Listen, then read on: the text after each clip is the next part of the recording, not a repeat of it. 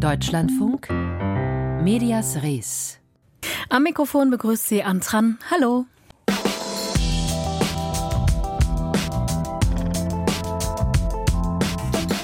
Wie viel sind Ihnen Ihre Daten wert? Diese Frage erlebt gerade den Realitätscheck. Und vielleicht sind Sie auch schon über ein kleines Hinweisfenster auf den Meta-Angeboten Facebook und Instagram gestolpert mit der Überschrift Triff eine Auswahl zum Thema Werbung. Viele, auch ich, haben wahrscheinlich einfach schnell weggeklickt. Warum das ein Problem sein könnte, sprechen wir gleich drüber mit einem Verein, der gegen Meta Beschwerde eingelegt hat. Doch starten wollen wir heute in Dubai. Denn dort beginnt morgen die Weltklimakonferenz und zu besprechen gibt es genug. Laut einer aktuellen Studie hat sich die Lufttemperatur in Deutschland 2022 im Jahresschnitt um 1,7 Grad Celsius erhöht im Vergleich zur frühindustriellen Zeit. Das sind schon jetzt mehr als 1,5 Grad so besagt es das Pariser Klimaabkommen eigentlich, vorgegeben sind. Müssen Medien darüber berichten? Ja, natürlich. Und wie machen Sie das am besten? Und wie funktioniert die Berichterstattung auf so einer großen Konferenz überhaupt? Das alles weiß mein Kollege Georg Ehring aus der Deutschlandfunk Umweltredaktion. Georg, für dich ist es jetzt schon die 14. Weltklimakonferenz. Wie hast du dich dieses Mal vorbereitet?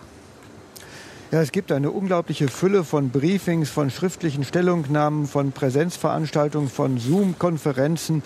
Da habe ich das eine oder andere von äh, wahrgenommen. Ich habe eine ganze Reihe von Interviews gemacht äh, mit verschiedenen Seiten zum Thema, daraus eine Hintergrundsendung gemacht, die heute Abend im Deutschlandfunk läuft.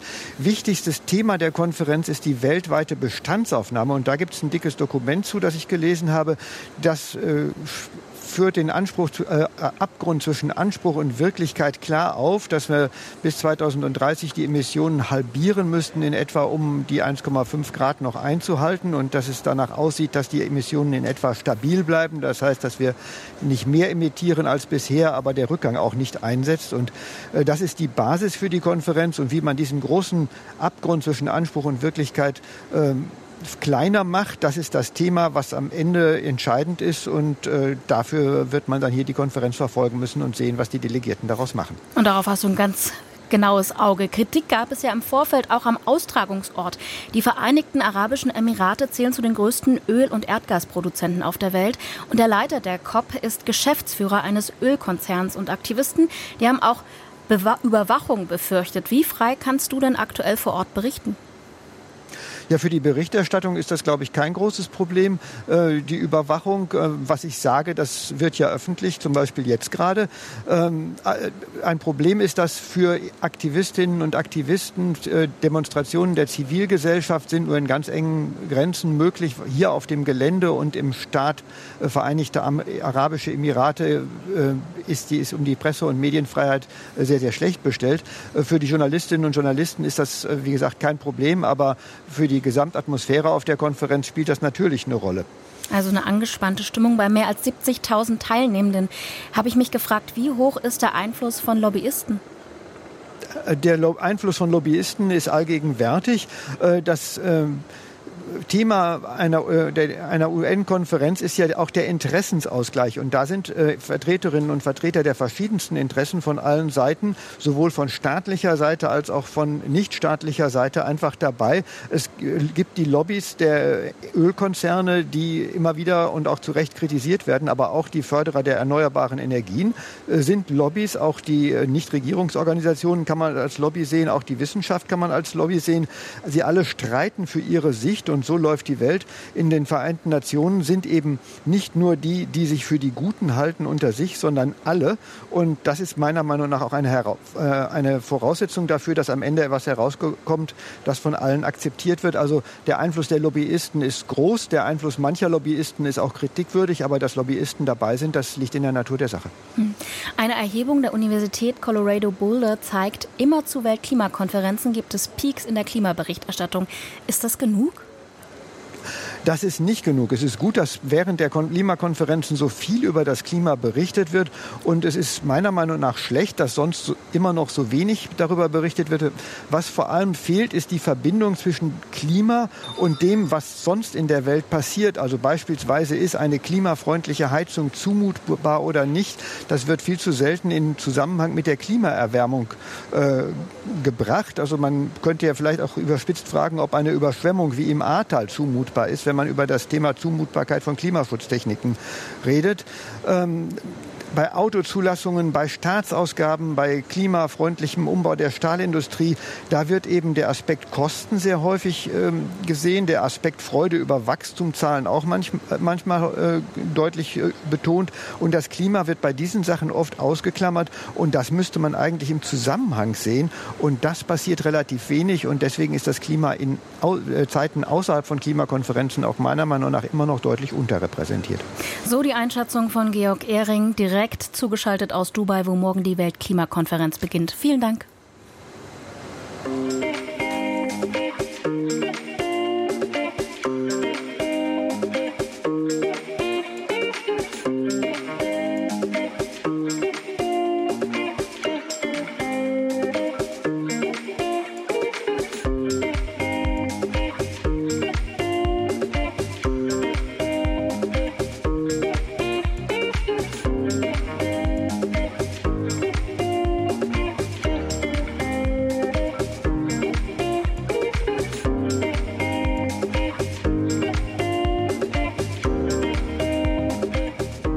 Lance Armstrong hat es getan, Till Schweiger auch und nun gesellt sich noch Jan Ulrich dazu. Sie alle haben reumütig über ihre Fehltritte gesprochen und zwar öffentlichkeitswirksam in großen Interviews. Was das bringt, darüber hat sich Matthias Dell Gedanken gemacht. Medias Res. Die Meinung von Matthias Dell. Vor kurzem hat sich Till Schweiger im Magazin Stern reumütig gezeigt. Es ging um Schweigers Verhalten beim Dreh von Manta Manta zweiter Teil. Der Schauspieler soll betrunken gewesen und häufig ausgerastet sein, was man sich nur leisten kann als Star mit Macht. Ein Spiegelartikel hatte im Frühjahr Schweigers Verhalten öffentlich gemacht. Die Produktionsfirma leitete daraufhin eine Untersuchung ein und versprach Besserung. Und nach einem halben Jahr zeigte sich Schweiger dann eben öffentlich reumütig im großen Exklusivinterview. Er bedauerte sein Verhalten und erzählte, dass er sich in Behandlung begeben habe. Künftig soll nach zwei Gläsern Wein Schluss sein. Man kann solche Lebensbeichten doof finden, weil sie auf der großen medialen Bühne stattfinden, also immer schon inszeniert sind und für ein Publikum gedacht. Aber sie sind aus medialer Sicht zwingend. Eine PR-Arbeit, die gemacht werden muss. Das Bild, das wir von öffentlichen Figuren wie Schweiger haben, ist immer medial vermittelt. Die Lebensbeichte ist dann der Versuch, wieder Kontrolle über dieses Bild zu bekommen. Dahinter stehen zuerst natürlich ökonomische Interessen. Schweiger muss das angekratzte Image korrigieren, damit seine öffentlich erzählte Geschichte weitergehen, damit er wieder arbeiten kann. Aber die Lebensbeichte ist kein Persilschein. Wenn sie nur gespielt ist fürs Publikum, wird sich das herausstellen. Anders gesagt, sollte Schweiger nach diesem Bekenntnis wieder betrunken am Set seine Macht missbrauchen, wird sein öffentliches Bild umso größeren Schaden nehmen. Man kann das gut an Jan Ulrich sehen. Der Radfahrer, der als erster Deutscher die Tour de France gewann, hat 17 Jahre lang nichts unternommen, um sein öffentliches Bild zu korrigieren. Stattdessen hat Ulrich versucht, über sein Doping zu lügen und zu schweigen, als es nichts mehr zu beschönigen gab. Aus Trotz, aus Verletztheit, wie er jetzt in einer vierteiligen Dokuserie erzählt. Es hat ihm nichts genutzt. Auch das zeigt die neue Serie. Denn sie handelt von Ulrichs Abstürzen. Dass alle paar Jahre, wie er selbst sagt, die Bombe bei ihm hochging. Es ist Spekulation, aber die öffentliche Beichte hätte ihn womöglich früher zu einer Auseinandersetzung mit den Problemen der Vergangenheit gezwungen. So aber setzte der Reflexionsprozess erst spät ein, nach den ganzen mitunter lebensgefährlichen Abstürzen. Ironischerweise war es übrigens Till Schweiger, der Nachbar auf Mallorca, der 2018 in der Bildzeitung öffentlich machte, dass Ulrich ein Problem mit Alkohol und Drogen hat. Zugespitzt ließe sich also sagen, dass Ulrich sich und den anderen in seinem Umfeld so lange geschadet hat, ist auch mit fehlender Medienkompetenz zu erklären. Die Möglichkeiten, als öffentlicher Mensch, als nationale Symbolfigur, ein Leben fernab der Medien zu führen, sind begrenzt, ob man das will oder nicht. Sein englischer Biograf hat auf diesen Umstand in der ARD-Dokuserie über Ulrich aus dem vergangenen Jahr hingewiesen. Damals wollte der Radfahrer noch nicht reden. Jetzt kann er auf Versöhnung hoffen, auf die Zuneigung als gefallener Held, die ihm so lange gefehlt hat. Es geht für öffentliche Figuren also auch darum, die Funktionsweise von Medien zu verstehen. Das zeigt die neue Dokuserie auch. Da kommt etwa der Auftritt bei Reinhold Beckmann 2007 vor, als Ulrich naiverweise dachte, er könne dem Moderator vertrauen. Statt aber Ulrichs Schweigen und Schmollen zu verstehen, führte Beckmann als vermeintlicher Freund den Radfahrer vor. Das wäre Ulrichs einstigem Widersacher Lance Armstrong sicherlich nicht passiert. Der ging erst zu Oprah Winfrey in die Show, als er bereit war, öffentlichkeitswirksam einzugestehen, dass er gedopt hat. Keine Partei ist auf Social Media so erfolgreich wie sie. Die Alternative für Deutschland. Besonders bei jungen Menschen konnte die Partei bei den letzten Landtagswahlen in Bayern und Hessen punkten. Und eine mögliche Erklärung liegt wahrscheinlich auch im Internet. Denn dort investiert die AfD schon lange mehr als die meisten anderen Parteien in den Aufbau einer eigenen Community. Dieses Modell funktioniert besonders gut auf TikTok. Warum? Weiß Michael Borgers. Die Welt von TikTok kann so bunt und abwechslungsreich sein. Einem süßen Katzenbaby folgt Dieter Bohlen. Ich weiß, wie es ausgeht, Leute, ich weiß, wie es ausgeht. Nachdem eine fröhlich tanzende Familie zu sehen ist.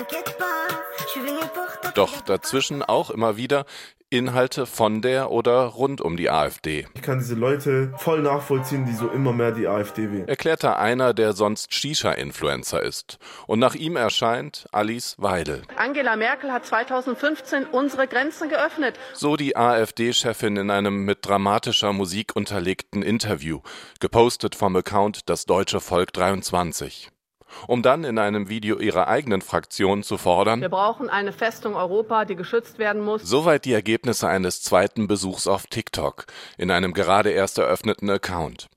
Die Algorithmen der Social-Media-Plattform aus China lernen schnell, in diesem Fall aus einer Suche nach dem Begriff AfD gleich zu Beginn. Aber auch ohne ein solches gezieltes Nachfragen können Menschen schnell bei AfD-Inhalten landen, weiß Tobias Rothmund. Der Medienpsychologe beschäftigt sich an seinem Lehrstuhl in Jena mit Funktionsweisen sozialer Netzwerke.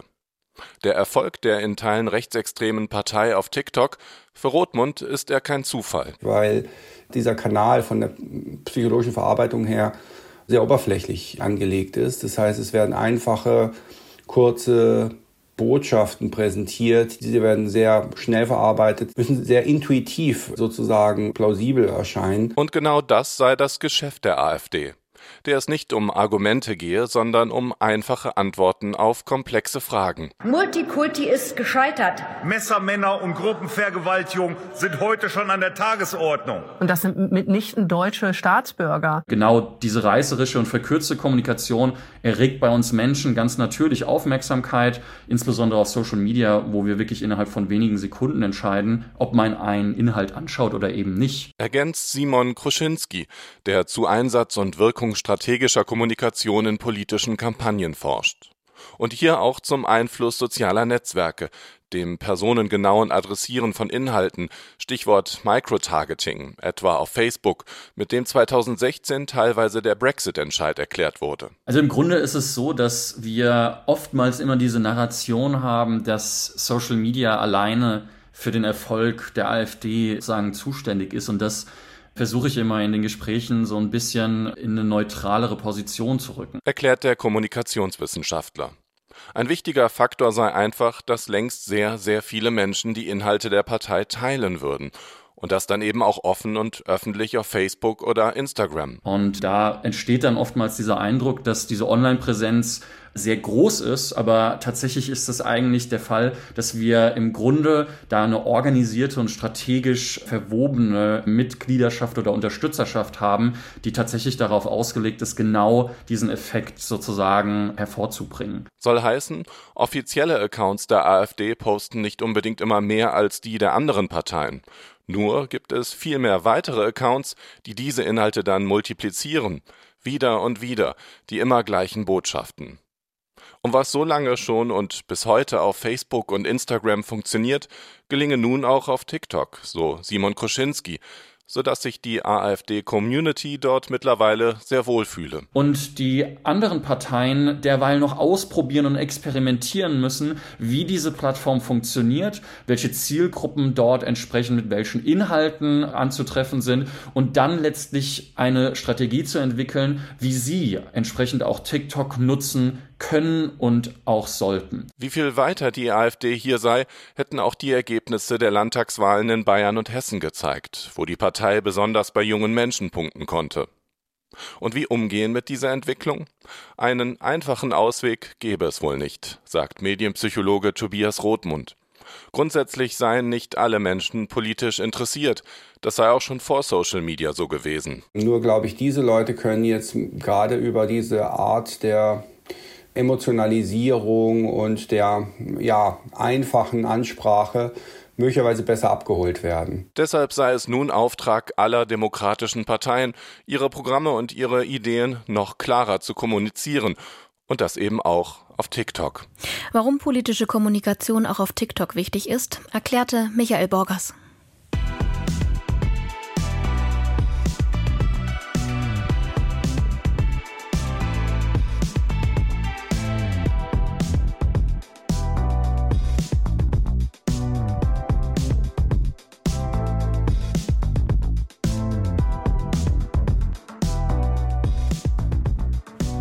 Wer Videos von Cheerleaderinnen und Turnerinnen schaut auf TikTok oder Instagram, der könnte im Algorithmus schnell bei sexualisierten Inhalten landen. Das legt zumindest eine aktuelle Recherche des Wall Street Journals nahe. Katharina Wilhelm hat sich die genauer angeschaut. Viele Instagram-Nutzer kennen das vielleicht. Schaut man sich beispielsweise oft Videos von Hunden an, folgt Accounts mit Hundeinhalten, desto mehr Hundevideos und andere Tiervideos werden den Nutzer und Nutzerinnen automatisiert im Feed gezeigt oder wenn man scheinbar wahllos durch die Reels stöbert. Der Algorithmus will den User und Userinnen Inhalte bieten, von denen er annimmt, dass sie ihn interessieren.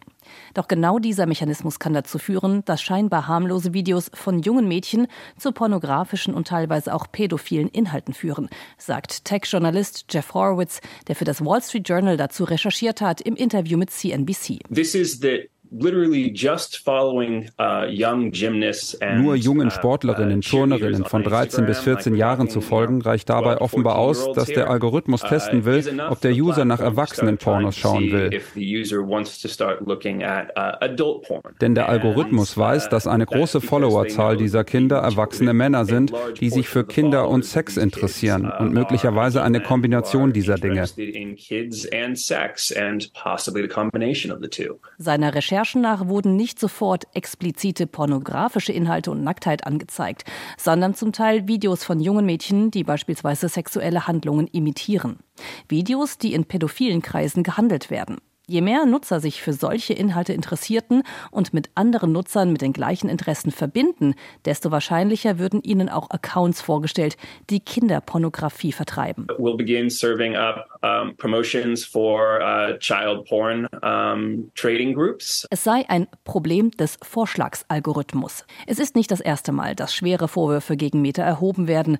Bereits im Sommer hatte eine Recherche des Wall Street Journals ergeben, dass es eine hohe Anzahl von Pädophilen auf Instagram gibt gebe, die auch versuchen würden, in Kontakt direkt mit Kindern und Jugendlichen zu treten. Meta, Instagrams Mutterkonzern, schrieb in einem Statement zu dem Artikel, die Rechercheergebnisse würden die Wirklichkeit nicht widerspiegeln. Es seien fabrizierte Erlebnisberichte. Der Konzern betonte außerdem, man durchsuche Inhalte und lösche verbotene Videos und Posts, die beispielsweise Kinderpornografie enthalten. Druck bekommt Meta nun auch von Werbekunden, denn das Wall Street Journal veröffentlichte auch, dass Werbung von großen Konzernen wie Disney, der Dating-App Bumble oder Walmart nach sexualisierten Videos ausgespielt wurden. Der Dating-App-Entwickler Entwickler Match Group, der zum Beispiel Tinder betreibt, hat nun inzwischen alle Werbeanzeigen in Reels vorerst pausiert.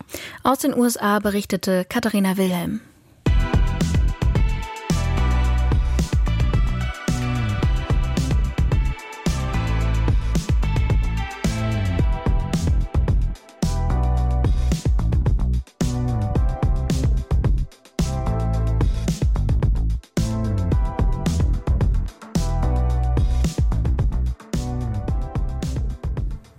Facebook und Instagram verstoßen bereits seit fünf Jahren gegen die Datenschutzgrundverordnung, weil Daten von Nutzerinnen und Nutzern ohne deren explizite Zustimmung abgefischt werden.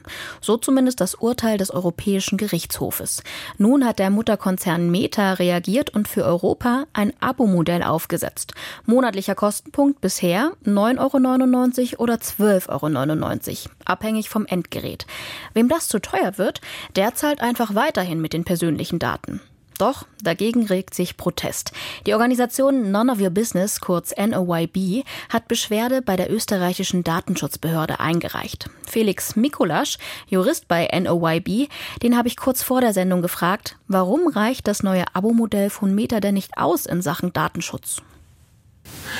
Ja, das neue Abo-Modell von Meta versucht, ähm, EU-Recht zu umgehen, indem hier eine Option dargestellt wird, ja, entweder ich zahle jetzt für mein Recht auf Datenschutz oder ich willige ein. Und mit einer solchen Lösung willigen gemäß den Zahlen, die uns vorliegen, bis zu 99 Prozent aller Nutzerinnen und Nutzer ein. Aber von welchen Daten sprechen wir denn überhaupt genau? Also es geht hier im Wesentlichen um personenbezogene Daten für Werbezwecke, also die dann in weiterer Folge ausgewertet werden für Facebook, für Instagram und natürlich auch für andere Unternehmen, die etwas auf Facebook zum Beispiel jetzt ähm, als Werbe, äh, zu Werbezwecken anpreisen möchten und natürlich einer ganzen Kette, ganzen Kette von Unternehmen, die in diesem Werbenetzwerk dann auch Zugriff auf diese Daten bekommen. Nun habe ich mich gefragt, funktioniert dieses Abo-Modell nicht schon so oder so ähnlich für andere Anbieter? Ich denke da an YouTube, aber auch an Medien wie Welt.de oder Standard.at, wo man sich für Werbung oder eben auch ein Abo pur entscheiden kann. Ähm, ja, tatsächlich, vor allem bei Medienunternehmen ähm, wie jetzt dem Spiegel oder in Österreich dem Standard ist das ähm, System, das wir Pay oder Okay nennen, schon bekannt und tatsächlich wahrscheinlich auch von Facebook so übernommen worden als Inspirationsquelle sozusagen. Und hier gibt es natürlich auch schon diverse Entscheidungen von Datenschutzbehörden. Zum Beispiel die österreichische Datenschutzbehörde hat dieses Jahr entschieden, dass die Lösung, wie sie für der Standard.at online war, äh, so nicht rechtsgültig war. Und dementsprechend äh, wird sich auch die Frage bei Facebook dann grundsätzlich stellen müssen, ja, ist das denn zulässig oder nicht? Was erhoffen Sie sich von Ihrer Beschwerde konkret bei der österreichischen Datenschutzbehörde? Das gilt ja dann wahrscheinlich auch gar nicht EU-weit. Prinzipiell würde das dazu führen, dass mehrere Datenschutzbehörden äh, mit einbezogen werden. Also normalerweise die Behörde des Landes, ähm, in dem das Unternehmen sitzt, das wäre bei Meta Irland, äh, die Beschwerde dann sozusagen federführend bearbeitet. Aber es kann auch in bestimmten Fällen, und auch darauf hoffen wir natürlich, ein Dringlichkeitsverfahren eingeleitet werden.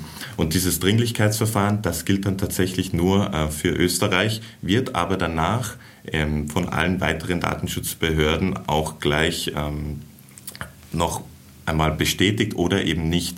Und wir hoffen, dass ein solches Dringlichkeitsverfahren stattfindet. Und so ein Dringlichkeitsverfahren führt dann wozu? Prinzipiell würden wir hoffen, dass ähm, dadurch die, ein, eine Einwilligung von Nutzerinnen und Nutzern eingeholt wird, wo tatsächlich eine freie Wahl besteht, also wo entweder Ja oder Nein direkt und ohne Komplikationen ausgewählt werden kann. Wenn das umgesetzt würde, dann wäre wahrscheinlich der freie Nutzerwillen äh, soweit respektiert. Und wahrscheinlich auch ohne Kosten. Was wäre denn Ihrer Meinung nach noch eine datenschutzkonforme Alternative? Prinzipiell gäbe es natürlich auch die Möglichkeit, dass ähm, Facebook gänzlich darauf verzichtet, äh, eine äh, Gratis-Version zur Verfügung zu stellen, um das so zu sagen, und einfach gegen ein Entgelt die Plattform zur Verfügung stellt und das dann für alle Nutzerinnen und Nutzer gleichermaßen gilt. Das wäre natürlich eine Möglichkeit. Andererseits könnte Facebook auch sein Geschäftsmodell ändern und prinzipiell nicht mehr auf personenbezogene Werbung setzen, also zum Beispiel dann auf kontextbasierte Werbung. Das wären mögliche Alternativen. Wahrscheinlich sind die alle nicht sagt Felix Mikulasch, Jurist bei der Datenschutzorganisation None of Your Business. Mit ihm habe ich kurz vor der Sendung über Datenschutzprobleme beim neuen Abo-Modell von Meta gesprochen. Und das war es heute mit Medias Res. Hier folgt gleich der Büchermarkt. Am Mikrofon verabschiedet sich Antran. Machen Sie es gut und tschüss.